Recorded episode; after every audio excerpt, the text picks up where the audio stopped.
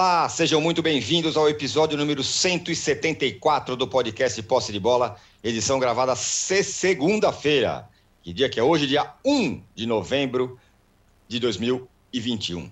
Eu sou Eduardo Tironi e já estou conectado com os meus amigos Arnaldo Ribeiro, Juca Kfouri e Mauro Cezar Pereira. Bom, torcedores invadiram o campo, destruíram a cabine do V A R, placas de publicidade e tudo que vieram pela, tinha pela frente após a derrota do Grêmio em casa para o Palmeiras. A revolta foi principalmente pela marcação de um pênalti ainda no primeiro tempo, quando o Tricolor vencia o jogo por um a zero, depois, um pênalti para o Palmeiras. Depois disso, o time se descontrolou, tomou a virada. A situação dramática do Grêmio e o Palmeiras, que emendou sua quarta vitória seguida, serão os temas do nosso primeiro bloco. E no jogo que era considerado uma final, pelo menos para o Flamengo, o rubro-negro foi lá e venceu o Galo do Maracanã por um a zero. E manteve vivas as suas chances de ainda conquistar o título brasileiro. O título do Galo está ameaçado depois desse resultado? Vale ressaltar que o jogo prometeu muito e entregou pouco. Foi bem mais ou menos o jogo. Galo e Flamengo serão os temas do segundo bloco. No Morumbi, o São Paulo venceu o Inter por um a zero e, de novo, voltou a sonhar com uma vaga na Libertadores. O Santos também venceu. Foi a segunda vitória seguida e também se afastou ali momentaneamente da zona de rebaixamento. Vamos falar dos dois paulistas no terceiro bloco. Um recado importante, você que assiste a gravação do podcast pelo YouTube, não deixe de se inscrever no canal do All Sport. E você que escuta o podcast na sua plataforma predileta, não deixe de seguir o Posse de Bola. Bom dia, boa tarde, boa noite a todos. Juca, aconteceu tudo, né, com o Grêmio. Tomou a virada, segue na zona do rebaixamento, tem uma tabela enroscadíssima pela frente, deve tomar uma punição por causa da, da invasão dos torcedores. Enfim, o Grêmio, como eu costumo dizer, se encalacrou de vez no Campeonato Brasileiro. Bom dia, boa tarde, boa noite, âncora, a todos que nos veem. De fato, o Grêmio se encalacrou de vez. O Grêmio está jogando com um time que tem mais nome do que futebol. Essa que é a verdade. Embora até o Douglas Costa ontem tenha feito um bom primeiro tempo. Mas Kahneman e Jeromel não são, mas nem palidamente o que já foram. Jean-Pierre também é um jogador que parece que não vai ser aquilo que a gente imaginava, e aí acaba dependendo muito do Diego Souza, que vai lá, faz seus gols e tudo, mas também não é mais o mesmo. O fato é que aquele grupo de torcedores que invadiu a Arena Grêmio, o gramado da Arena Grêmio, e se vingou no termômetro, né, que mostra a febre, acabou uh, revelando o que o Grêmio terá pela frente. Eu até tenho dúvida se não será melhor para o Grêmio jogar no seu estádio vazio do que com torcida, a essa altura do campeonato, depois do que aconteceu ontem. Agora, de fato, o intervencionismo do V A R é alguma coisa irritante, né, porque aquele pênalti, que foi pênalti, se você olhar com rigor, é possível marcar aquele pênalti, mas a gente vê dezenas de lances semelhantes àquele que não se marca nada. E o impedimento na Inglaterra não seria marcado, né? As linhas ali seriam condescendentes com o atacante. Um impedimento milimétrico, um impedimento que contraria o espírito da regra, porque evidentemente que o Elias não estava ali por... Uh, para tirar vantagem uh, no lance, e deu-se o que se deu. Eu diria para você que é pura. Com os jogos que o Grêmio tem pela frente, muito dificilmente o Grêmio escapará. Nem mesmo o fato do Grêmio ter dois jogos a menos hoje dá esperança ao gremista, porque mesmo que venha ganhar esses dois jogos, não sai da zona de rebaixamento, porque está a sete pontos do primeiro que está fora. Então, curiosamente, para quem achava, como eu achava, que o Grêmio sairia e o Santos cairia, hoje é muito, é muito menos difícil para o Santos escapar, embora ainda esteja numa situação que eu considero delicada, porque a vitória no Paraná é dessas que você atribui aos, aos deuses dos estádios e ao goleiro João Paulo, mas o fato é que o Santos deu uma bela reagida e o Grêmio, o Grêmio está aparentemente, definitivamente na areia movediça. Que coisa dramática, né? Será a terceira queda do Grêmio e, veja, contrariando tudo aquilo que a gente sempre diz, né? Porque com uma gestão responsável, uma gestão uh, que não é uh, uma gestão amalucada, o Grêmio está na situação em que está. É a grande surpresa desse Brasileirão, é a situação gremista. Ô Mauro, é, muito provavelmente o Grêmio será punido pela invasão dos caras lá, quebraram o V A R e tudo mais. É, ou vai jogar sem público, ou vai jogar em outro lugar, enfim, se, se embananou, se enrolou por causa disso, por causa da invasão. Você sempre bate numa tecla que, é, que se é justo punir o clube por atitudes de alguns torcedores vândalos que estavam lá, que, aliás, que, como você disse também, né, são, são vândalos, mas são torcedores. É, mas o fato é que o Grêmio pode se embaranar. Mas tem essa questão, né? É justo punir o clube porque uns caras foram lá e quebraram tudo?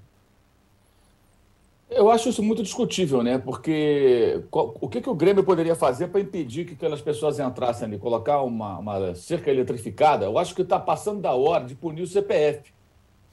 É, as pessoas Sim. são identificáveis, né? Não foram tantos assim.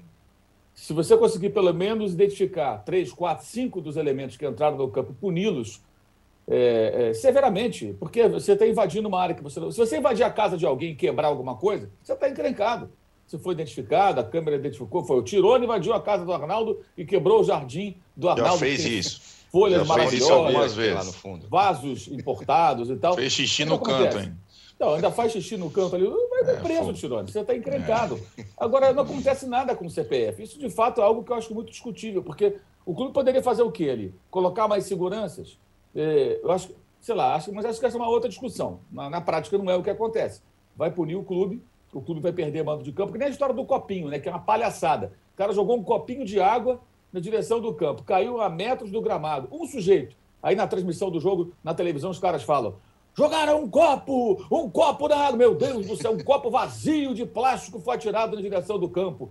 E aí o, o quarto árbitro, ou bandeirinha, ela pega o copo, parece que, sabe, estou pegando uma, uma pedra lunar, sabe, uma coisa que veio de Marte, sei lá de onde, radioativa, e, e, e, e seguram aquilo com a cara assim, de espanto e mostram. Isso é uma pataquada. O cara, aí quando identifica um elemento, o que acontece? Ele é retirado do estádio, o clube não é punido. Perfeito. O palhaço lá que jogou o copo, que, que pague pelo seu ato... inadequado, para dizer o mínimo. E, mas, no caso específico, não vai acontecer. Quem vai ser punido vai ser o Grêmio, ao que tudo indica. É possível até que pegue aquelas punições que invade até outra temporada, porque até julgar, né, pegando pelo caso do esporte, que está se arrastando do S T J D, isso aí pode ser avaliado só no final do campeonato. E aí, se o Grêmio pegar, tipo o Coritiba, naquela invasão, quando houve o rebaixamento, o jogo com o Fluminense, que invadiram, quebraram o pau também, de repente, se pegar dez, quinze jogos, pode ser que o Grêmio caia e jogue partidas da Série B, É, é, fora do seu estádio, com portões fechados, vai depender de qual vai ser a, a punição, se ela de fato acontecer. Agora, o caso do Grêmio, acho que passa também pelo seguinte, o Grêmio se, ele se ajustou fora de campo, tá? é, na, na gestão, isso é público e notório, né? Mas é, em campo, há muito tempo ele já vinha é, num caminho meio confuso, especialmente por insistir com o Renato Gaúcho Portaluppi e dando a Renato plenos poderes, apesar das duas últimas fracas temporadas, se medirmos o resultado, o desempenho esportivo, a qualidade do jogo em muitas partidas e o que o Grêmio esperava, né? Lembrando, o Grêmio foi campeão da Libertadores e da Copa do Brasil em dezesseis, Copa do Brasil, dezessete Libertadores. Em dezoito, dezenove e vinte, tá? E o início de vinte e um, o Grêmio acumulou eliminações vergonhosas para Flamengo goleado, para Santos goleado e para... O, o Independente Del Valle na fase preliminar da Libertadores, sem jogar no Equador, porque não podia ter jogo lá por causa da pandemia. O time equatoriano mandou jogo no Paraguai, o Grêmio perdeu, né? Foi eliminado, confirmou sua eliminação em casa, tudo isso com o Renato. Contratações eram aprovadas por Renato, o Thiago Neves da vida, né? Que ele pedia, o Paulo Vitor no gol, falhando clamorosamente de vários jogos, ele insistia com o Paulo Vitor. Aí, quando o Grêmio foi embora, ele contratou o, o, o Júlio César, que era do Fluminense, do Botafogo, para ser reserva e promoveu o Paulo Vitor. Só depois foram atrás do Vanderlei, um goleiro de quase quarenta anos, também não deu certo. Foram vários equívocos cometidos e o Grêmio chancelando tudo que o Renato queria, sem alguém que o questionasse, sem alguém que colocasse uma discussão mais ampla. Ah, não, a diretoria concordava. Sim, é isso que eu estou criticando. E o Renato já vinha mostrando ali é, é, é, os seus erros, né, ficando bem claros. Ah, mas o Renato ganhou uma estátua, não sei o quê, e foi vivendo do título de dois mil e dezessete. Mas as coisas não estavam dentro daquilo que poderiam ser para o Grêmio. E nessa temporada, né, acho que ficou claro para mim que o final da temporada passada era o fim do ciclo do Renato, já era há muito tempo. Com a derrota para o Palmeiras, da maneira que perdeu a final da Copa do Brasil. Quem não se lembra, procure é, rever os momentos daqueles dois jogos. O Palmeiras ganhou sem dificuldade nenhuma. Foi a final de Copa do Brasil, talvez mais fácil dos últimos anos. Não, foi, não houve disputa. O Palmeiras não tomou conhecimento do Grêmio. E não era o que se esperava ali. O Grêmio tinha time para encarar o Palmeiras, obviamente. O Grêmio que tinha eliminado São Paulo antes, né? Jogando daquela maneira que jogou o Flamengo do Renato no sábado, por sinal, mas isso é tema para daqui a pouco. Então, aí o Grêmio... No, no, já com a temporada em andamento, fora da Libertadores, olha para o brasileiro e fala: olha, agora eu estou afim de você, eu não queria nada contigo, mas agora eu estou amarradão, quero levar essa taça para casa que eu não ganho há vinte e cinco anos. Aí vai com o Thiago Nunes, depois do Felipão, que, pelo amor de Deus, alguém em dois mil e vinte e um ainda acreditar que o Felipão vai resolver alguma coisa? Óbvio que não deu certo, mesmo assim o Thiago foi pior que o Felipão, é. O aproveitamento foi pior. E agora foi buscar o Mancini desesperado, três jogos, duas derrotas. E o Mancini, que é aquele... que na frente da sua Federação dos Técnicos, Associação dos Técnicos, sei lá, Federação, é, defendia... a F B B P lá. É, que não podia ser demitido, né? Não, que não pode mandar técnico embora, vira e mexe, ele, ele, ele mete o pé e vai embora. Então, acho que é o direito dele também, como é direito do clube, mandar o técnico embora. Agora, cumpra tudo que está no contrato, lá, as obrigações trabalhistas, paga e resolve os dois, né? Fica essa preocupação com a reserva de mercado, né? É, quando deveria brigar por isso, por receber direitinho, ó. Se mandar embora, tem que pagar tudo. Se não pagar tudo, não pode contratar outro. Até que seria justo. Para evitar, o cara tem que ir para a Justiça do Trabalho. Que isso acontece também, né? Quantas vezes a gente vê aí... É, é, até rendas penhoradas acontecem em alguns casos, né? Enfim. Então, acho que o, que o, que o Grêmio está errando demais há muito tempo. E os erros começam com a manutenção do Renato no cargo, cumprindo os poderes e virando estátua, depois de tanto tempo. Custou a perceber que havia terminado o ciclo do Renato. O Renato não conseguiu, gente, no, no Grêmio, É, criar o, o tal trabalho autoral.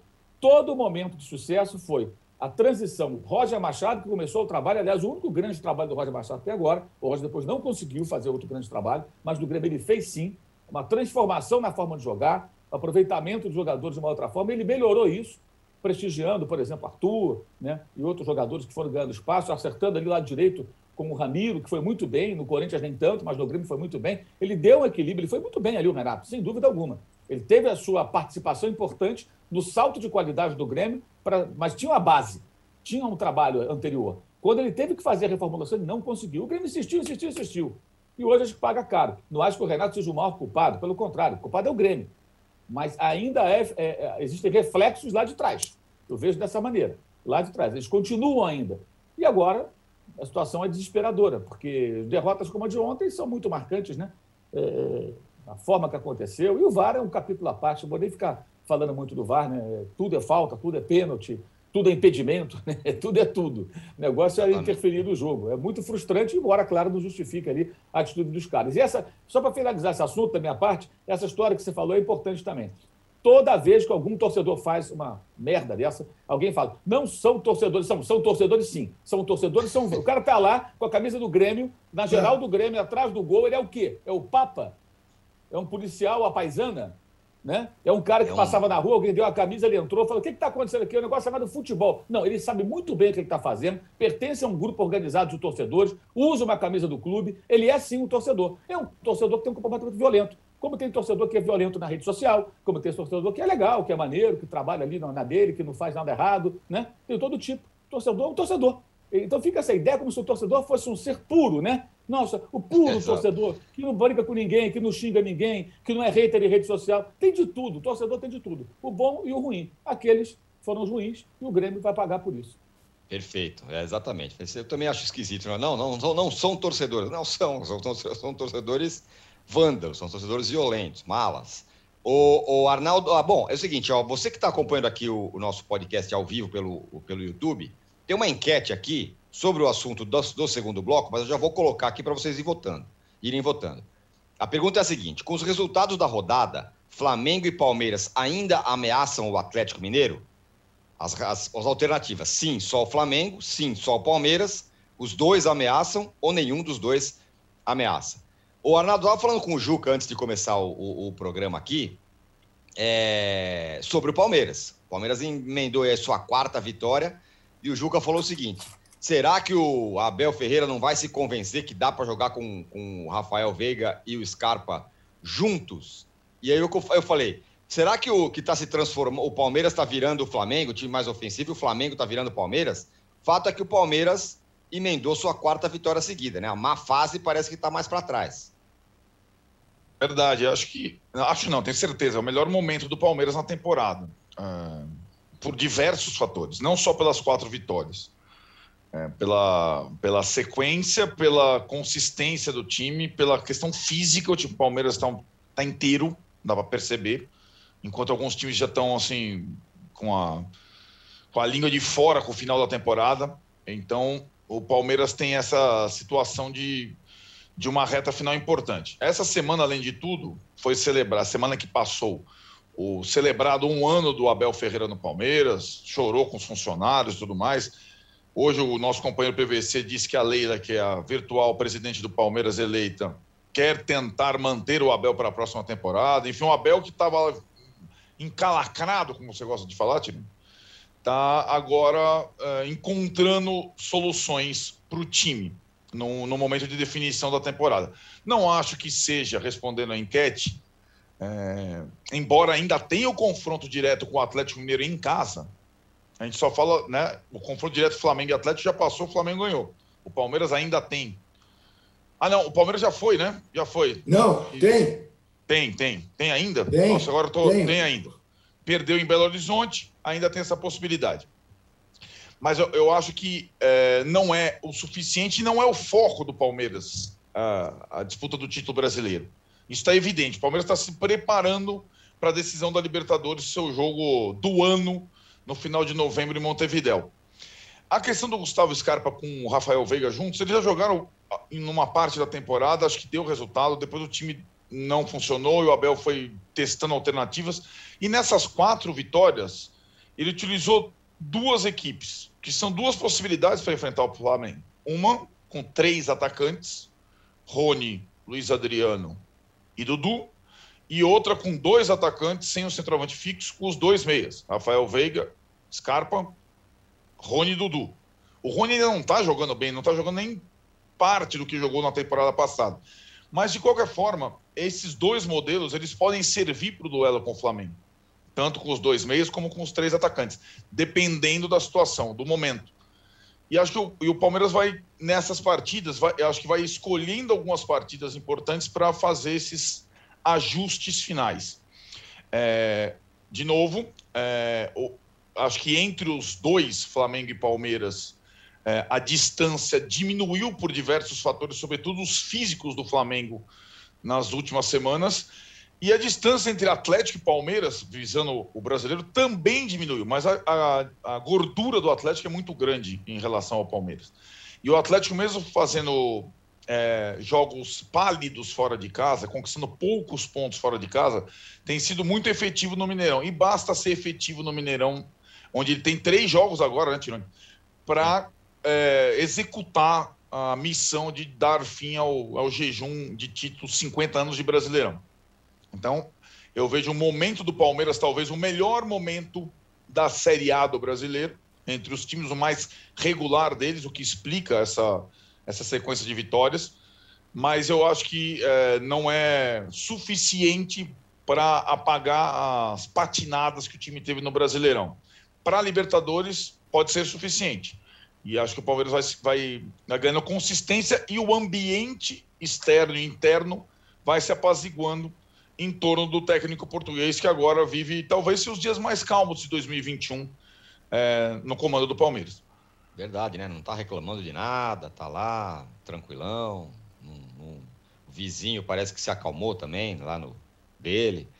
Bom, é, é, fechamos aqui o primeiro bloco. Acho que era o Crespo. O Crespo não era vizinho dele? Foi já verdade, o Crespo era o vizinho dele, né? É verdade, morava do lado. Será que era o Crespo? O cara tão gentleman, ia lá e enchia o saco do, do, do, é. do Abel Ferreira ali.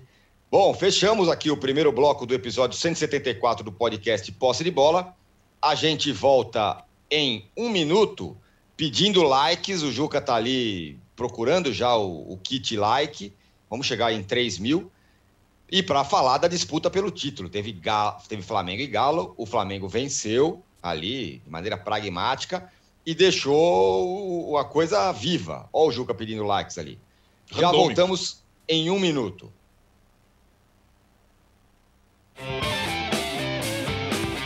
Tem um passado, mas em algum momento da história esse passado se perdeu. Mas um teste como esse, ele não, não abre uma clareira na mata, ele abre uma avenida. Quatro exames de D N A. Eu acho que a galera não acredita muito nisso não, tá? Eu não tava muito... Eu falei, gente, será que o exame vai mostrar de onde eu sou? Uma busca.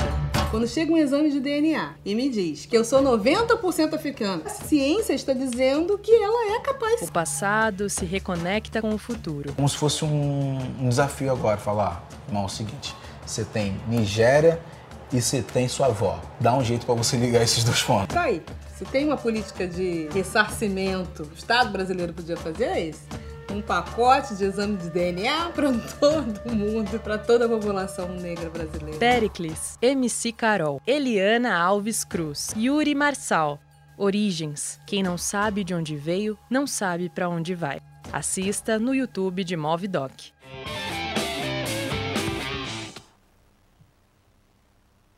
Estamos de volta para o segundo bloco do episódio cento e setenta e quatro do podcast Posse de Bola. Vamos falar do jogo da rodada, a, abre aspas, final, fecha aspas, entre Flamengo e Galo, que prometeu muito, mas não entregou tanto assim. E você pode continuar votando aqui na nossa enquete, você que está acompanhando ao vivo pelo YouTube. A pergunta é a seguinte, com os resultados da rodada, Flamengo e Palmeiras ainda ameaçam o Atlético? Sim, só o Flamengo, tem vinte e nove por cento dos votos. Sim, só o Palmeiras, quatro por cento dos votos. Os dois ameaçam, trinta e seis por cento dos votos. Nenhum dos dois ameaçam, trinta e um por cento dos votos. Ô, Mauro, você... É... Peraí. O Flá tá vivo, né? É... Mas ficou devendo, o jogo ficou devendo, né? Queria saber isso de você. E eu queria que você falasse também do Gabigol. Ele não tá jogando nada, né, ultimamente. O que que tá acontecendo com ele? Sim, primeiro, né, você falou aí de enquete, eu fiz uma enquete também é, na minha conta no Twitter, estou procurando hum. até aqui a enquete para falar os números corretos é, sobre a qualidade do espetáculo. Foi isso, ó, eu perguntei aqui, independentemente do time pelo qual você torce, do resultado, o que achou da qualidade da partida de futebol, é, do futebol apresentado pelas equipes em Flamengo um Atlético zero? Foram quinze mil cento e noventa e cinco votos durante aí umas seis horas de enquete. E os números foram excelente, quatro vírgula nove por cento, bom, quatorze vírgula um por cento, razoável, trinta e seis vírgula nove por cento, ruim, quarenta e quatro vírgula um por cento. Significa que oitenta e um por cento, né, se a minha matemática não estiver errada, é considerado jogo razoável ou ruim. quarenta e quatro por cento considerado jogo ruim. Ou seja, é, acho que é bem claro, né, qualquer medição que você faça, que o jogo foi uma porcaria, né? O jogo foi a cara dos técnicos brasileiros.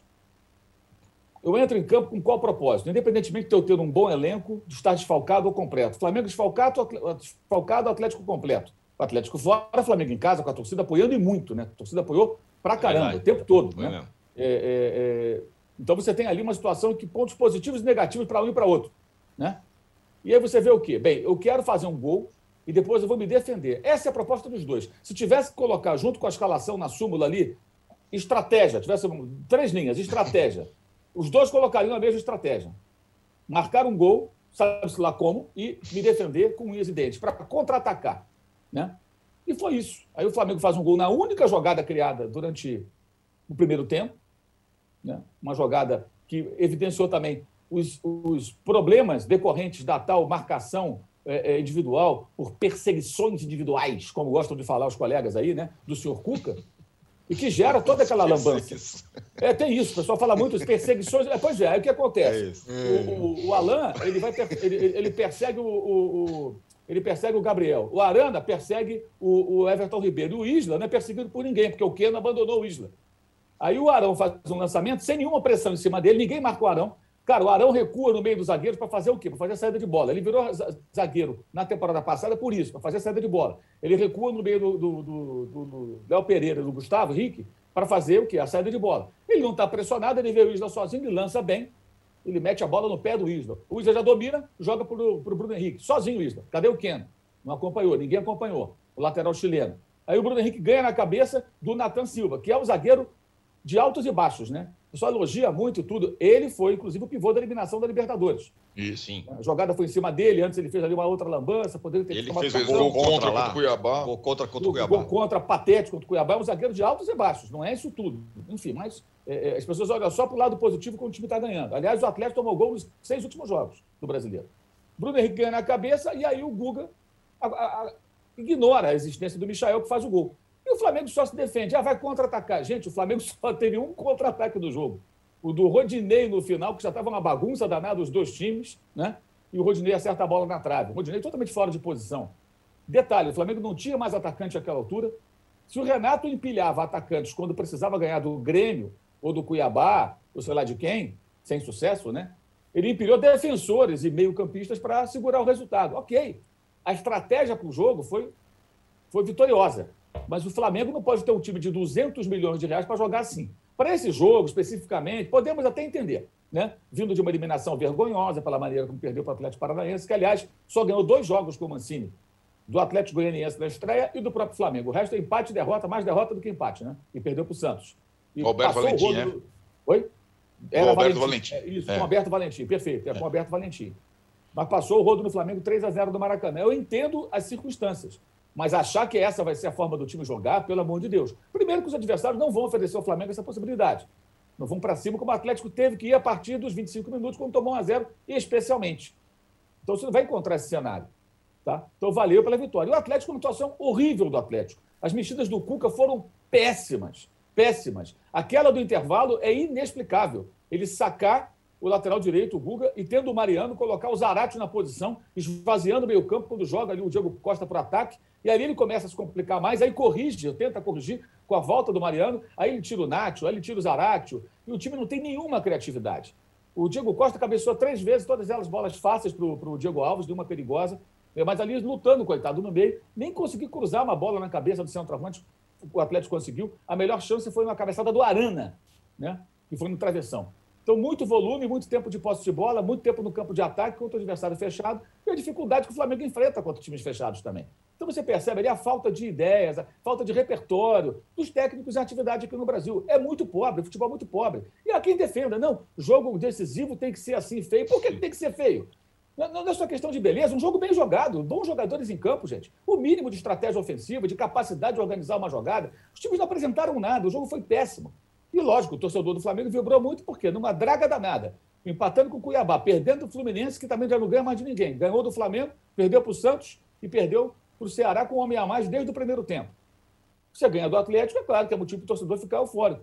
Mas essa não é a forma como você imagina que o time dos duzentos milhões, do, como fala desde os tempos do Grêmio, o Renato Portaluppi, vai jogar. E o Atlético, uma atuação muito ruim, né? De um Cuca que depois ainda quis brigar lá no, no, na entrada do vestiário, uma cena patética também, né? Alguém vai dizer assim, isso não é um técnico, é um não sei, não, é um técnico nervoso, né? É, um é um técnico fora de si, né? Como eu falei do torcedor, não chegou às vias de fato como os torcedores lá, que agrediram o coitado do V A R, lá. coitado não, agrediram o V A R. O não, não, não, não, não, não, vai com, vai com calma, V A R, vai com né? calma. Então, é, é, também, aquela cena foi lamentável, uma cena grotesca, mas o Atlético não jogou nada e o Flamengo também não jogou nada, mas ganhou o jogo, ganhou o jogo, então ganhou aí um fôlego, mas é muito pouco. O torcedor do Flamengo que achar que isso aí é o que o Flamengo tem que apresentar, eu acho que te, deveria voltar aos tempos de dois mil e cinco. Aliás, esse jogo me lembrou muito, sabe o quê? O jogo de dois mil e sete, Flamengo e São Paulo do Maracanã. São Paulo era Sim. o melhor time do Brasil, o São Paulo ia ser campeão brasileiro, né? Novamente, já era campeão dois mil e seis. Aí o Flamengo faz um gol com o Y no primeiro tempo e sustenta ali um a zero. E é uma grande festa no Maracanã, porque naquele momento, o Flamengo era o time do, do Papai Joel, na época, como ele é chamado, Joel Santana, jogando com o Jailton de zagueiro, terceiro zagueiro, e ali, daquele jeitinho ali, ganhou do Fluminense um a zero, o gol do Max Biancucci, aí ganhou de um a zero, e foi o terceiro colocado, jogando assim. Mas o time tinha limitações, né? Tinha até, tinha até alguns jogadores que ficaram, que foram para dois mil e nove campeões brasileiros, mas não era um grande time. Tinha vários jogos atrasados, porque o Maracanã estava em obra para os Jogos Pan-Americanos, foi jogar depois, foi recuperando, recuperando, e fez uma campanha muito forte. Mas naquele momento foi a virada, e o São Paulo era o melhor time. Hoje não é esse o cenário para o Flamengo jogar dessa maneira. Sabe, de fazer um a zero e ficar ali no tal do saber sofrer. Valeu para esse jogo, não vale para os próximos. Alguém acha que o jogo, próximo jogo contra o Atlético no Paraná, o Atlético vai se lançar ao ataque, depois na sexta-feira o Goianiense vai se lançar ao ataque? Não vai. O Atlético Mineiro teve que se lançar. Agora, vale, vale muito esse jogo para recortar, botar um quadro e toda vez que o Arnaldo Ribeiro elogiar os técnicos brasileiros, a gente lembrar desse jogo. Que jogo horroroso! Os técnicos brasileiros são ruins demais. Renato e Cuca. Ah, mas vai ganhar o campeonato. Até o Felipão, que já quase aposentado, voltou e ganhou em dois mil e dezoito, porque esse é o nível baixíssimo dos técnicos em atividade no Brasil, apesar das tropas de choque, dos coleguinhas que defendem esses caras aí, é, é, assim, incondicionalmente. Futebol ruim demais. Sábado, se esse jogo fosse mostrar para o mundo inteiro como um modelo do que é o Campeonato Brasileiro da Série A, as, as pessoas cancelariam as assinaturas para não ver. Não quero ver, quero ver o Campeonato da Ucrânia, que é melhor do que esse negócio aí. Um jogo horroroso, péssimo, pífio. E o Gabigol não está jogando nada porque o time não favorece ele. O time favorece o quê? Aos zagueiros. Léo Pereira e Gustavo jogaram bem por quê? Protegidinhos ali, espaço curto, tirando bola, o adversário não criava nada. Agora, difícil para o zagueiro jogar lá em cima, pressionando o adversário, que é como o Flamengo deveria jogar sempre. Exceto nesse jogo, até compreendo. Mas essa não pode ser a proposta do Flamengo. O Flamengo não pode virar o time do Abel Ferreira. Era só o que faltava. Ô, ô Arnaldo... Você, Direito eu, não quero, eu, eu não quero criar intrigas aqui, não posso de bola. É. Mas, mas o Arnaldo, você viu méritos do Renato nessa vitória, ou não? Vi, o Juca não sabe, mas assim, às vezes, Juca, a gente troca mensagem. O combinado é não trocar mensagens antes dos, dos postes de bolas para não, digamos, esvaziar a discussão ou não, não antecipar a discussão. Essa conversa que a gente tem antes do programa, Juca, às vezes a gente tem que evita. E com o Mauro no sábado, eu, é que tá, eu lá em Atibaia, peguei minha cervejinha, assisti a final antecipada do campeonato e vibrei com o aspecto defensivo, com um a zero, com, a, com o jogo de detalhe e tal. E eu, eu sabia que o Mauro ia ter quase um infarto. e, e ousei trocar uma mensagem com ele, ele começou a quebrar o pau e falou, vamos discutir na segunda-feira que é melhor. É, mas assim, eu vi mérito sim no, no Renato, é, mas eu acho que o Mauro viu também, ele deu nesse jogo, eu acho que ele viu também. Porque, assim, a, a tarefa do Renato, depois de ter sido é, destruído de forma vexatória, xingado, é, o time inteiro, o time sem vergonha, na quarta-feira, eliminação, pegar o líder do campeonato no sábado, com um monte de desfalque, aos frangalhos, você está aquecendo o seu zagueiro principal, sente de novo o joelho, está fora, Rodrigo Caio. E ele, eu acho que ele acertou na estratégia, do começo ao fim. Deu certo. Ele armou o time com três atacantes, Michael, Bruno Henrique e Gabigol, e acho que o Gabigol não está jogando coisa nenhuma. O Gabigol me parece fora de forma, sem força, sem conseguir... Desde a da seleção, a seleção vai minando o jogador, a gente sabe disso. Ele, ele foi um jogador... O Flamengo jogou com um jogador a menos, ele não contribuiu nem no aspecto defensivo, nem no aspecto ofensivo. O Bruno Henrique e o Michael, sim, jogaram por três, fizeram tudo, ofensivamente e defensivamente. No, no segundo tempo, o Everton Ribeiro, que também está mal desde a seleção, a seleção das sequelas, e acho que é, o parênteses aqui, é, ainda bem que o torcedor do Real Madrid está comemorando a não convocação do Vinícius Júnior, então você tem que comemorar não convocação, né? É, o Everton Ribeiro se desdobrou no segundo tempo para fazer a função tática, acho que foi importante, e defensivamente o Flamengo foi muito bem, com uma zaga reserva, com dois jogadores absolutamente contestados, É, contra um ataque que é poderoso, contra centroavantes poderosos, contra... e acho que o Flamengo se defendeu bem. E no final teve um retrancão que eu adoro. Quando o um retrancão no final era maravilhoso. Saem os dois atacantes, entre o terceiro o zagueiro e o Vitinho. Fica só o Vitinho lá na frente. Não passa nada, cara. Rodinei, dois laterais. Gosta, o, é o Arnaldo lá. Gosta do filme trash do futebol. É, exatamente. um a zero é o melhor resultado do futebol. Não, agora falando sério, eu acho que o Flamengo, para esse. E a torcida jogando, a torcida entendendo o jogo. Né? Eu acho que a torcida entendeu esse jogo, essa final. E a torcida foi fundamental, é, o ingresso um pouco mais baixo, é, é aquilo tudo. Você tem que construir um ambiente favorável para você ganhar uns jogos importantes. E acho que aí o Flamengo teve, teve sucesso. O Atlético decepcionou desde o começo. Não só pelas trocas ruins do Cuca, e foram, mas pelo espírito que não era o espírito de uma partida que ele podia torcer a faca e ganhar o campeonato por antecipação. O Atlético estava irritadíssimo, tomou cartão amarelo, mas competir, defender, atacar, brigar pela bola, não brigar de soco. O Atlético ficou muito aquém do Flamengo. O Flamengo mereceu ganhar é, e acho que fazendo o gol na frente, como disse o Mauro, facilitou tudo que estava sendo planejado. é verdade, mas o Atlético não soube incomodar o Flamengo. E acho que o, o, uma reabilitação num intervalo tão curto dessa forma foi muito importante. Eu acho que ainda não vai ser suficiente para o campeonato brasileiro. Acho que o Atlético, insisto que eu falei no início, é, construiu uma vantagem considerável que só fazendo o dever de casa já vai ser suficiente para ele. Mas é muito importante essa reabilitação imediata para o Flamengo, visando a final da Libertadores. E aí, o tempo de resgate de alguns jogadores. Vai ter os jogos atrasados agora do Brasileiro. Vai ser difícil utilizar o mesmo time na terça. Ah, os adversários são fracos. Atlético Paranaense no Brasileiro. Aliás, o Atlético Paranaense no Brasileiro, se não abrir o olho, oh, é que é tem verdade. Muito time embaixo. Atlético Paranaense no Brasileiro. Atlético Goianiense também está em queda livre. E Chapecoense. Beleza, mas são três jogos numa semana. É, é, é, o time, e o time tem desgaste evidente, evidente. Fora a questão das contusões, as coisas mais mal explicadas, departamento médico estranho, todos os jogadores machucados todas as horas e tal, e data FIFA pela frente. Então, eu acho difícil o Flamengo encostar, apesar de ter jogos para tal. E, e acho que a missão do Flamengo, assim como a do Palmeiras, é chegar bem no final de novembro para a final da Libertadores. E essa resposta imediata, ela foi importante.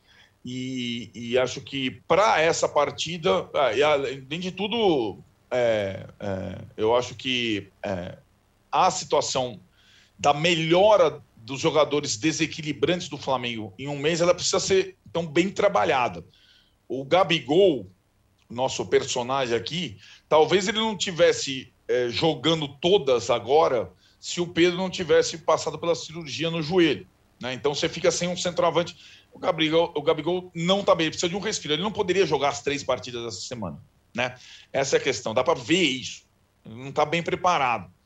Mas eu acho que, para o meu gosto, foi, foi uma partida...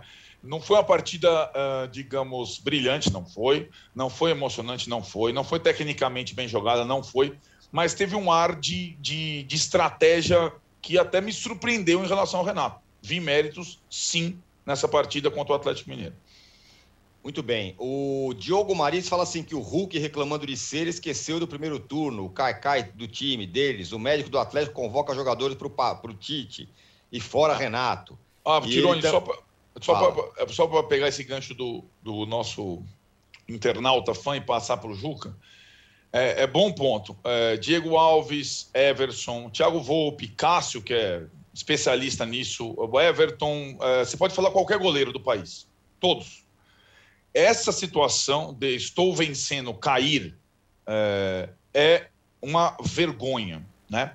E acho que é mais, uma, é mais um capítulo da arbitragem e da, da arbitragem, do, do, digamos, da, da coisa que não funciona no Brasil em relação à arbitragem. Arbitragem, V A R, jogadores, comportamento de jogadores...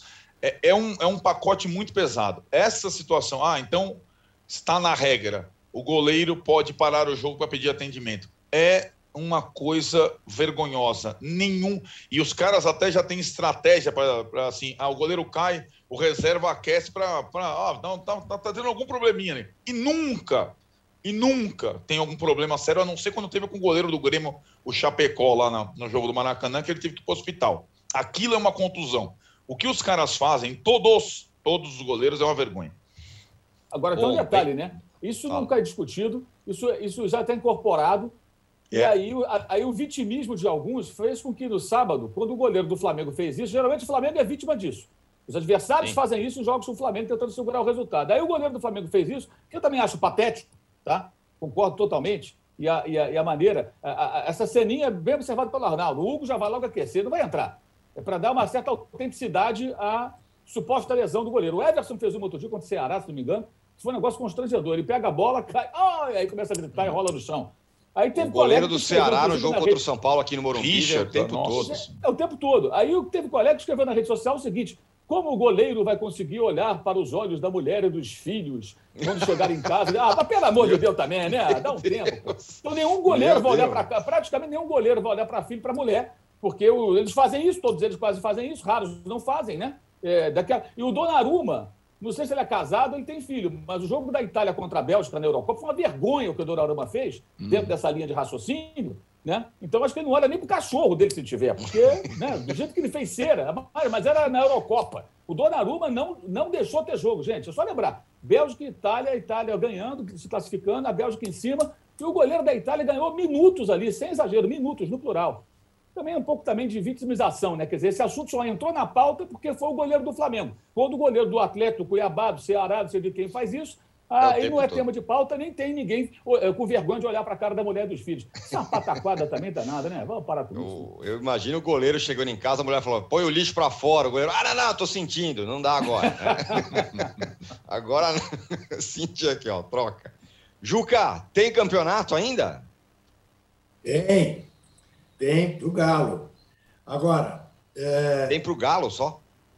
É, eu acho que a vantagem do Galo ainda é muito considerável, ainda mais partindo do princípio que tanto o Palmeiras como o Flamengo estão mais preocupados com o dia vinte e sete do que com o Brasileirão. Né? E o Flamengo, com essa maratona aí desses três jogos na mesma semana, é muito difícil. Agora, o Galo precisa resolver o seu complexo, né, em relação ao Flamengo. Em relação aos rubro-negros, na verdade, porque perdeu do Atlético Goianiense, perdeu do Atlético, perdeu do Atlético Paranaense, perdeu do Flamengo, e vai, enfim, não se dá bem contra os times de vermelho e preto. E foi jogar no Maracanã com os anos oitenta na cabeça.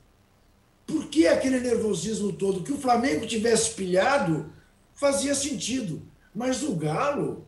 Né? Com um empate podendo lhe favorecer, eu achei, como, como o Mauro e os que o seguem no Twitter, o jogo muito ruim, mas achei, como o Arnaldo, que o jogo teve uma tensão que não permitia que se tirasse o olho dele. Isto é uma qualidade do jogo.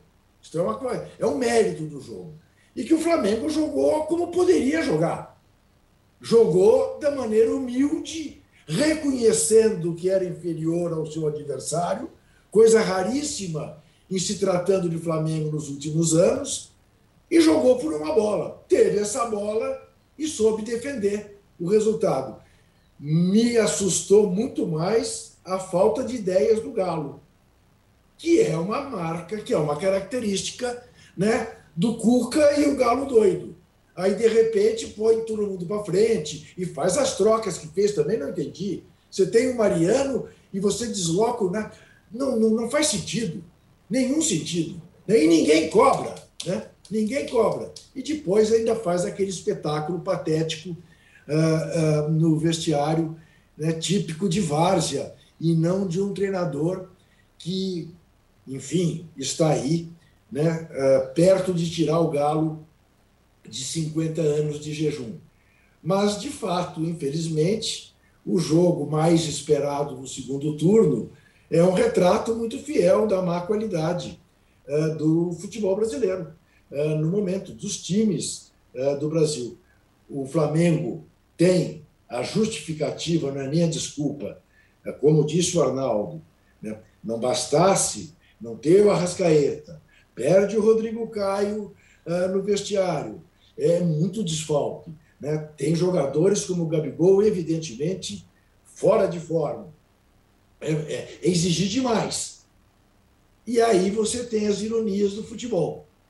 Dois jogadores que vêm do banco, um contestadíssimo como o Léo Pereira, mais o Michael, se transformam nas duas principais figuras do jogo, nas duas principais figuras do Flamengo, né? O Michael é um cara que merecerá homenagens da torcida, da nação rubro-negra, ao final do ano, pelo que esse rapaz se mata dentro de campo, pelo que ele se doa e pelo que ele é capaz de incendiar um jogo, né? Uh, alguém disse outro dia, ah, mas a cada três investidas dele, ele perde duas. É, mais uma dá certo. E, e, e o futebol brasileiro está carente desse tipo de jogador, do jogador que parte para cima. E ele tem essa característica. Me agrada muito. E o Léo Pereira pôs o Hulk no bolso, né? Ele não deixou o Hulk jogar. E aí tem uma questão, pensando em Libertadores, que eu acho que é preciso estar atento. Aparentemente, hoje, dia primeiro de novembro, a gestão de grupo feita pelo Abel Ferreira está sendo mais bem feita do que a gestão do grupo, tanto do Flamengo como do Galo. O Galo começa a dar sinais de que o jogar com o time todo, o jogar com o time todo, o jogar com o time todo, o leva para descendente. O Flamengo nem se fala. E o Palmeiras está cada vez mais encorpado, está cada vez mais forte, está cada vez com moral mais elevado, está cada vez com mais confiança, está fazendo experiências ali que, de repente, lhe permitem até surpreender o, o Flamengo e ir para cima do Flamengo uh, no jogo em Montevidéu, com dois meias, jogando por dentro. Enfim, uh, o Palmeiras, se, se, uh, uh, e essa é claramente a ambição do Abel, se tudo que o Palmeiras quer e precisa nesta temporada é fechar o ano ganhando o tricampeonato da Libertadores, hoje, aparentemente, o Palmeiras está no caminho mais, mais certo do que o Flamengo em relação à Libertadores, que é o que lhe restou também, mas até do que o Galo, que aparentemente vai sofrer muito mais do que se supunha para ser campeão. Então, eu diria, as pessoas dizem, ah, o título do Galo está ameaçado, eu não chegaria a tanto, mas diria, o título do Galo hoje é menos certo do que era sexta-feira, uhum. ou sábado de manhã, uhum. ou sábado à tarde, porque o jogo foi às sete da noite. É menos certo do que já foi. Porque, da mesma maneira que faz o raciocínio, o Flamengo pode estar a quatro pontos do Galo se ganhar os dois jogos que tem a menos uh, e, e che chegar mais perto, o Palmeiras também está a quatro pontos do Galo, se vencer o Galo no confronto direto, na Casa Verde. Muito bem. O é, Atlético, aqui... o Atlético tem um jogo a mais a, mais a disputar em relação ao Palmeiras. É verdade. É verdade, tem isso mesmo. O Atlético pode ampliar essa vantagem se vencer o Grêmio. É verdade, é verdade, bem lembrado, bem lembrado. E isto, isto, quer dizer, isto reforça que eu não acho que o Galo tenha deixado de ser uh, o favoritaço, como diz Arnaldo Ribeiro, popularizou para o país inteiro. O Muito bem. Galo aliás, segue aqui eu... favoritaço. Mas é menos do que era antes do jogo contra, contra o Flamengo. O Diogo Mari está falando assim que o Arnaldo é o Sharknado do futebol. Ele ama um volante e jogadores musculosos. Mas ele é, mas é muito fera. Será que viu, ele Arnaldo? Gosta de árbitros musculosos? O Daronco não, o Daronco tá de... O Daronco, hein? Não gosto. Com, aquele, com aquela quantidade de músculo, ele para o jogo a cada trinta segundos, né? Meu Deus do céu. Tá pesado, tá pesado. Ele, ele deu, em Flamengo e Palmeiras, foram quarenta e seis faltas. Em Flamengo e Atlético, quarenta e uma faltas. Ele apitou na primeira rodada o jogo esperado do campeão da Libertadores contra o campeão brasileiro, né? quarenta e seis. Aquele jogo foi um a zero, gol do Pedro. E agora, nesse jogo de sábado, ele deu quarenta e uma faltas. E fica bem claro. E, e outro, outro dia, no jogo do Botafogo, o Chay tomou uma entrada violenta e ele não deu nada. Parece que ele apita cada jogo de um jeito, sabe? Mas tem um lobby danado, é. né? Aliás, a central é, do apito ama o, o, o, o Daron. Sempre é muito elogiado. Aliás, quem que não é elogiado pela central do apito, né? Todos são elogiados. Grande Daronco. E aqui, ó, o Ikigita, ele fala que eu não entendo a crítica ao V A R. Se vocês reconhecem que objetivamente o V A R acertou, gostariam que ele não atuasse em nome de um sentimento subjetivo? Eu não acho, acho que ele acertou. Pouco eu pênalti deixar claro. Pouco impedimento? Eu, é, eu acho que ele não acertou. Aquele pênalti lá pode ser qualquer coisa, eu acho. É. E aquele impedimento, eu sempre falo, nessas linhas do, do V A R brasileiro pode ser qualquer coisa. O cara acha qualquer coisa, acha impedimento, não acha impedimento. Então, não tem para mim não tem precisão nenhuma o V A R brasileiro. É isso. É, bom... Muito bem, fechamos aqui o segundo bloco do episódio cento e setenta e quatro do podcast Posse de Bola. A gente pedindo o seu like, porque a gente está com uma audiência brutal aqui, não acompanhada pelos likes. O Juca não está nem aí também para esse negócio de like mais. Olha lá, agora sim. É... E ele está pedindo já likes para a gente. Vão chegar em cinco mil, vai, moçada. Dá um... Mete o dedo aí.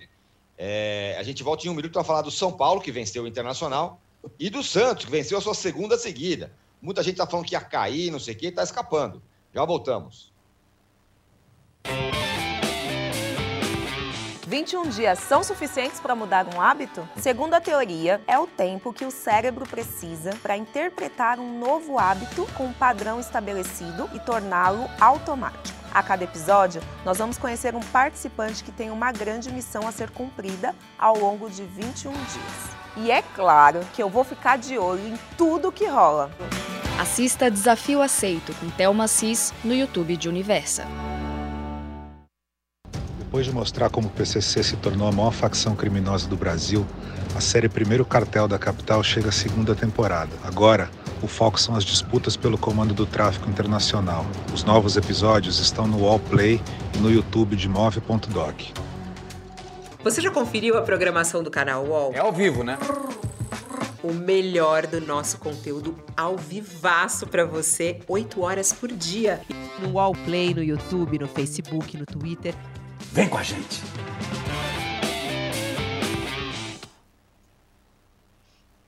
Estamos de volta para o terceiro bloco do episódio cento e setenta e quatro do podcast Posse de Bola. Ô Arnaldo, o volume de jogo do São Paulo era para uma vitória mais fácil do que foi, né, ontem.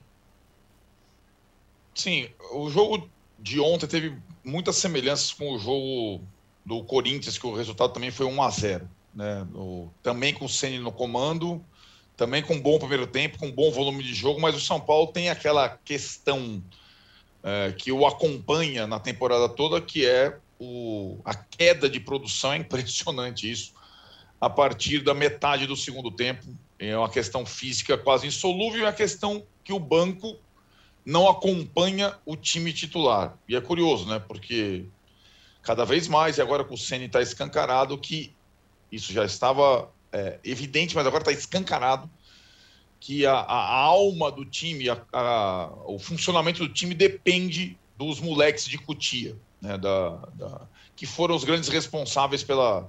pela atuação no primeiro tempo, o gol do Gabriel Sara, que vem jogando muito bem com o Ceni, o Igor Gomes também, é, e o São Paulo conseguiu uma vitória que poderia ter sido muito mais tranquila, é, a duras penas no final, se defendendo também, até com quatro zagueiros no final, naquela parte final do jogo.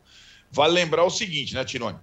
O Internacional estava completamente desfigurado, é, sem meio time titular, é, jogadores suspensos, o Yuri Alberto. Alberto, que é o artilheiro, É, foi vetado em cima da hora, né? não, não, no teste, assim como o Rodrigo Caio não pôde jogar no Maracanã, o Yuri Alberto no aquecimento sentiu, o Inter se preparando muito para o Grenal do próximo final de semana, que pode, digamos, afundar o rival Grêmio de vez.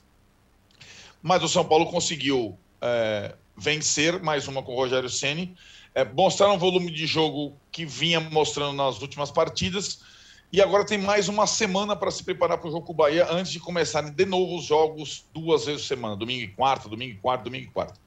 É, de qualquer forma, é, aquela situação da distância da zona de rebaixamento em relação à zona de pré-libertadores, ela continua da mesma forma. O São Paulo ganha uma partida, ah, esqueci o rebaixamento, vou pensar lá em cima. Mas não consegue ganhar a segunda consecutiva. Então é ali, é, décimo primeiro lugar, ainda na, parte, na segunda parte da tabela, mesmo número de vitórias com o mesmo número de derrotas, mas eu acho que um, uma, uma, uma situação de, de lento progresso na parte final da temporada. Agora a sequência do São Paulo é a seguinte, é, dois jogos no Nordeste contra Bahia e Fortaleza, que o Ceni conhece bem, é, depois o jogo, a volta para casa é contra o Flamengo, que o Ceni conhece bem, e depois tem o Palmeiras no Allianz Parque. Então é Bahia, Fortaleza, Flamengo e Palmeiras, só com o Flamengo no Morumbi, onde o time tem jogado melhor do que fora de casa. Então, digamos que não seja uma sequência muito uh, animadora para uh, alguma arrancada nessa, nessa situação do campeonato. Uh, de novo, uh, só aí a questão que o, o São Paulino, o tricolor, É, sonhou com aquele trio que o Crespo tentou é, implementar com Luciano, Rigoni e Caleri.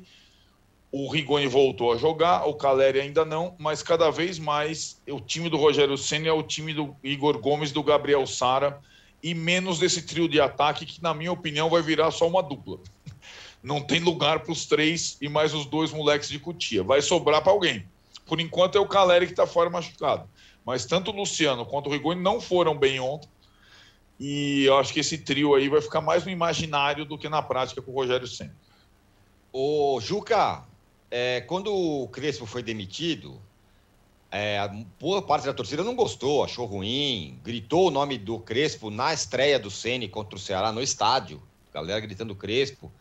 Mas, é, de lá pra cá, você entende que o São Paulo evoluiu, apesar da derrota de outro dia aí contra o Bragantino, mas venceu outra ontem? Na verdade, né, o âncora, contra quem o São Paulo jogou? Você dirá, não, ganhou do Corinthians. Claro, é. Isso tem um peso, né? Mas desse Corinthians aí ainda se montando. O... Ontem, vou te falar com toda a franqueza, eu achei que o São Paulo ia tomar o gol de empate, como vinha sendo frequente na vida do São Paulo. São uhum. Paulo não mata. É, um, pegou um Inter esfacelado, né? um, um Inter que tinha é. quatro jogadores de linha uh, uh, no banco. Não, não, embora seja clara a superioridade do São Paulo no jogo de ontem, não me agradou nem um pouco. Quer dizer, não acho que haja motivos para estar tá aplaudindo, por enquanto, o Rogério Ceni, embora ontem, pela primeira vez, tenha havido já um coro, né, em, em torno do nome dele, na hora que houve ali uma cobrança de falta perto da área, falou-se Rogério, Rogério, mas eu ainda não, não, não, não acredito ao Rogério uh, esta melhoria do São Paulo. Quer dizer, é o segundo jogo que ele ganha, não é isso? Isso, é isso mesmo. Né? Exato. É, Duas vitórias, é um empate e uma derrota.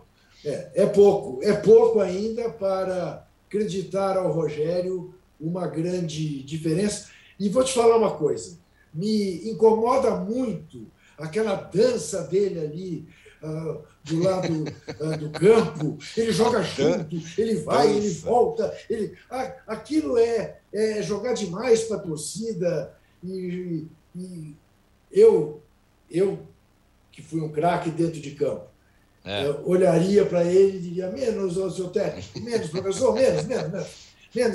Não precisa fazer tanta micagem. Não, não estou convencido ainda. Quero ver mais. E você, Mauro, está convencido ou também é muito pouco tempo para se avaliar?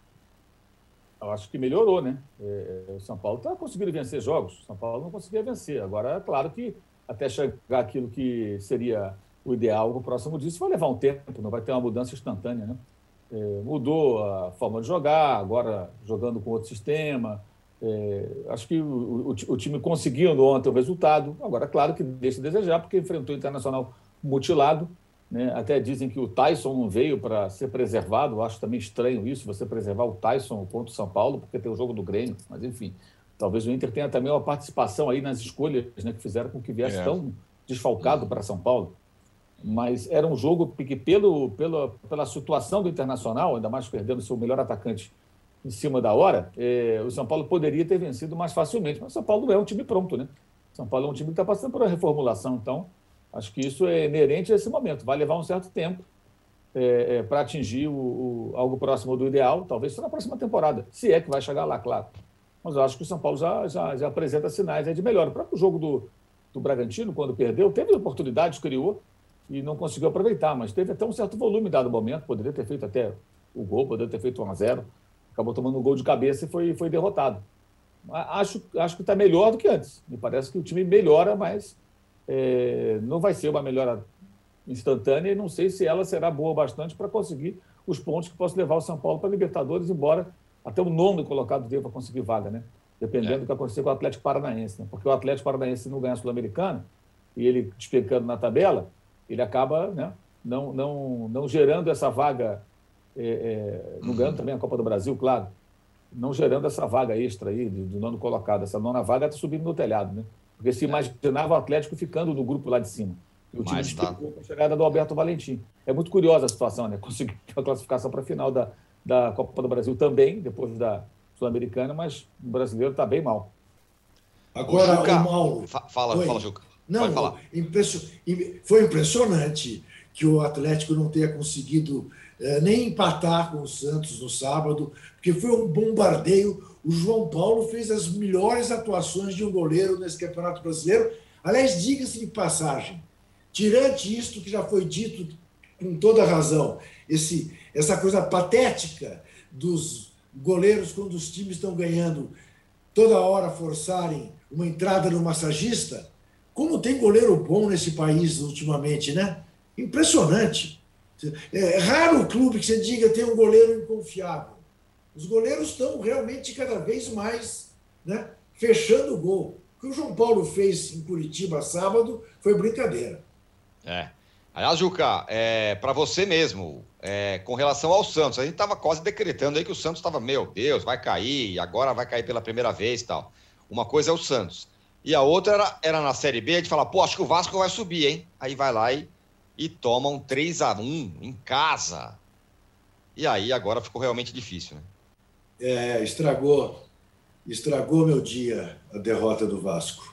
É, nada contra o C S A, mas é tal história, né, Tironi? Time que cai quatro vezes, a camisa deixa de impor respeito. O C S A chega em São Januário, lotado, né, e faz o jogo que fez desde o início, com a faca entre os dentes, jogando para cima do Vasco, jogando para cima do Vasco, busca a virada, ganha... no final do jogo, a exemplo do que o Remo havia feito em Belo Horizonte com o Cruzeiro, né? Então, a camisa do Cruzeiro, a camisa do Vasco, não são camisas que assustam adversários como o Remo e como o C S A. Não estou nem falando do, do Curitiba, não estou nem falando de clubes que, né, do Botafogo, que já foram campeões também. Não, é uma tristeza. Eu acho que o Vasco decretou é, realmente...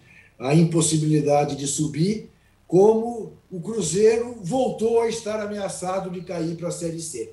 É uma situação realmente deprimente essa. E fico com muita pena do Vasco, porque eu sei que a gestão do Vasco está fazendo tudo certo, mas o time não está ajudando, né? É imperdoável perder para o C S A em São Januário, numa rodada que parecia tão favorável. Uma pena. O Luiz Júnior fala, Mauro, pergunta para o Arnaldo o que ele acha de o Flá ter que jogar nessa semana quatro vezes em dez dias. É, é isso. Vai ter que é, começar vai. a jogar os jogos é, é. É, que estavam perdidos ali. Fala, Mauro. Ah, no, no, como como ah, o Mauro, ah, o como foi Mauro falado você, na, quando saíram essas, essa sequência, ao menos o intervalo de três em três dias entre as partidas, né? Então, é terça, sexta e segunda. Quando saiu a relação dos jogos atrasados, não tinha ainda o Flamengo e Chapecoense para segunda-feira, e a impressão que se tinha era que o Flamengo jogaria de, a cada quarenta e oito horas. Não é isso, mas de qualquer forma é uma, é uma maratona insana agora pela frente, nas, nas três frentes que o Flamengo, agora fora da Copa do Brasil, com os jogos atrasados do Brasileiro até a decisão da, da Libertadores. E o André Luiz Fonseca fala o seguinte, o Mauro é o novo João Saldanha, a diferença é que ele é um João Saldanha que conta com o suporte incondicional da torcida do Flamengo. Olha, não é bem assim, viu? Porque o Mauro... ah, tá bom informado, eu, eu poderia dizer que não é bem assim, o Mauro... É. Como é que é? Pau que bate em Chico, é, é, é só bate o Flamengo Francisco. Jogar mal e vencer, a gente falar aqui a, a gente pensa que os caras, muitos ficam irritados, eles querem elogios. Torcedor quer só elogio. Ganhou, que elogio, alguns não. Acho até que está mudando um pouco isso. Essa enquete que eu falei há pouco mostra isso. Tem muito é torcedor que está percebendo também que pode cobrar mais dos caras, sabe? É, é, não vai me entregar um produto de quinta categoria, não, que você tem material aí para fazer de primeira. Agora, o que está se questionando muito é o remanejamento do jogo do Atlético Mineiro contra o Bahia, tá? Esse jogo isso. foi adiado. E, e o porquê do adiamento desse jogo? A C B F alega que, é, é, que, que os finalistas, né, das competições É, da, da Comebol vão jogar nas terças-feiras anteriores, então teria que fazer remanejamento. Tem gente que questiona por que, que esse jogo não foi para o dia quatorze. Enfim, é, o fato é que o Atlético, com esse remanejamento, não deve é, jogar na data FIFA, né? Porque tem jogadores internacionais que são convocados, estrangeiros, e vai jogar só nessa data que poderia encaixar outras partidas, inclusive. Muito confuso isso. Agora deve ter muito bastidor nessa fase agora, né, gente? Todo mundo se mexendo para marcar um jogo aqui, marca meu jogo ali. Isso é evidente. A C B F recebe todo mundo lá para ver reclamação até de árbitro. Isso é do jogo. Isso é do jogo, vai acabar acontecendo. Agora, está muito chato esse negócio de reclamação o tempo todo, né? Reclamação de Nossa. ingresso, reclamação disso, reclamação daquilo, sabe? Esse jogo mesmo de sábado, pouco se falou do jogo antes da partida. Só se falava de outros assuntos. E coloca o holofote para os cartolas, né? É, isso, é, isso é péssimo. Isso é pior do que o goleiro fazendo cedo. Concordo com você. Senhores, então é isso, hein? Fechamos aqui o episódio cento e setenta e quatro do podcast Posse de Bola. Quero ainda é, agradecer aqui ao Raí, Raí Bezerra, que falou que mandou um superchat. A gente não leu, tô lendo. Pediu para colocar Dilminha brigando com o Renato Gaúcho, que é um, um torcedor lá no, no estádio que Fluminense. A gente já mostrou outro dia, no Fluminense. E o, o Emanuel Johan falando que você gostava do Domi, né, Mauro? É isso aí, você achava que o, Doni, o Domi que era bom, tal, porque por causa das suas críticas ao, ao, ao Renato. Eu Ficamos por aqui. Não sabe nada do que, do que eu penso, é minha opinião, tá? Vai informado, vai procurar um pouquinho aí dos meus comentários antigos. Que mal, hein, mano? Muito bem, fechamos o episódio cento e setenta e quatro. O Domi não sabia montar uma defesa. Agora, quando ele é chegou aqui, a gente fez o quê? Vai dar uma porrada no Domi, nem conhece o trabalho do cara? Vamos ver o trabalho do cara. O time produzia pra caramba, fazia, criava situações de gol. Goleou o Corinthians de cinco a um, era o Domi, né? Verdade. Mas a defesa era uma peneira. Aí, depois do jogo, o Domi achava que era normal, que ele treinava o espanhol de Barcelona. Não, ele treinava o Barcelona do Rio de Janeiro, que é o Flamengo, é o maior. Não é o espanhol, não é o Olaria. Não pode ficar tomando goleada. É um maluco desse, não pode treinar um time aqui no Brasil, um time grande, porque não tem noção nenhuma do que é. Por isso que ele foi embora. Quer dizer, agora, conhecimento, tudo até tinha. Poderia até ser um bom técnico, mas achando que pode tomar de cinco a zero lá na altitude, que está tudo bem, não funciona assim para time nenhum. Nenhum time grande pode tomar goleada e passar impunemente como se fosse uma coisa normal. E o Domi é isso. Agora, o cara Muito distorce. Bem. Eu fico com raiva quando o nego distorce que a gente fala, sabe? Isso me irrita profundamente. É o âncora de sacanagem, vai lá, Juca, e lê essas mensagens. Então, não, tudo bem, estou lendo aqui. Tô, é, é direito de resposta. É, e o Gustavo Pena pergunta se hoje tem ratão de bronze. Não, ratão de bronze todas as sextas-feiras. O Juca já está pensando aí o que vai ser o ratão de bronze pensar, da próxima sexta. Candidatos não faltam. Vai, é, vai ser difícil. Sempre. Vai ser difícil que aquele grupo de gremistas, que não são torcedores, são apenas, como disse o Mauro, uh, policiais, policiais com a camisa do Grêmio, que desceram lá e fizeram aquela Isso. confusão, então... vai ser difícil que eles não levem, né? Vamos ver se alguém consegue superar. Em matéria de asneira. Vamos ver. A Muito semana bem. Está só começando. É isso aí. Fechamos, então, o episódio cento e setenta e quatro do podcast Posse de Bola. Agora, a gente volta... O âncora, Oi? Sempre, sempre tem também o pessoal do Bolsonaro batendo em jornalista, né? Ou, ah, tem isso. Ou, ou tendo que conversar com o garçom, porque não tinha nenhum chefe de Estado que queria conversar com ele, né? Rapaz, isso é para irritar. Rapaz. É para irritar o garçom. Candidatos não faltam. Candidatos é, é. nunca faltam, né? No, no, no Ei, meu Deus do céu. Fechamos o episódio cento e setenta e quatro do podcast Posse de Bola. Voltamos sexta-feira com tudo isso e com o ratão de bronze. Tchau.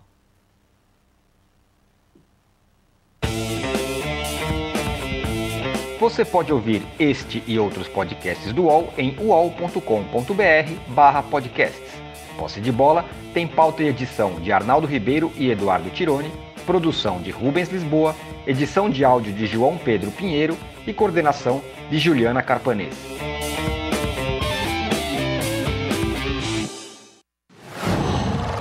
Uau.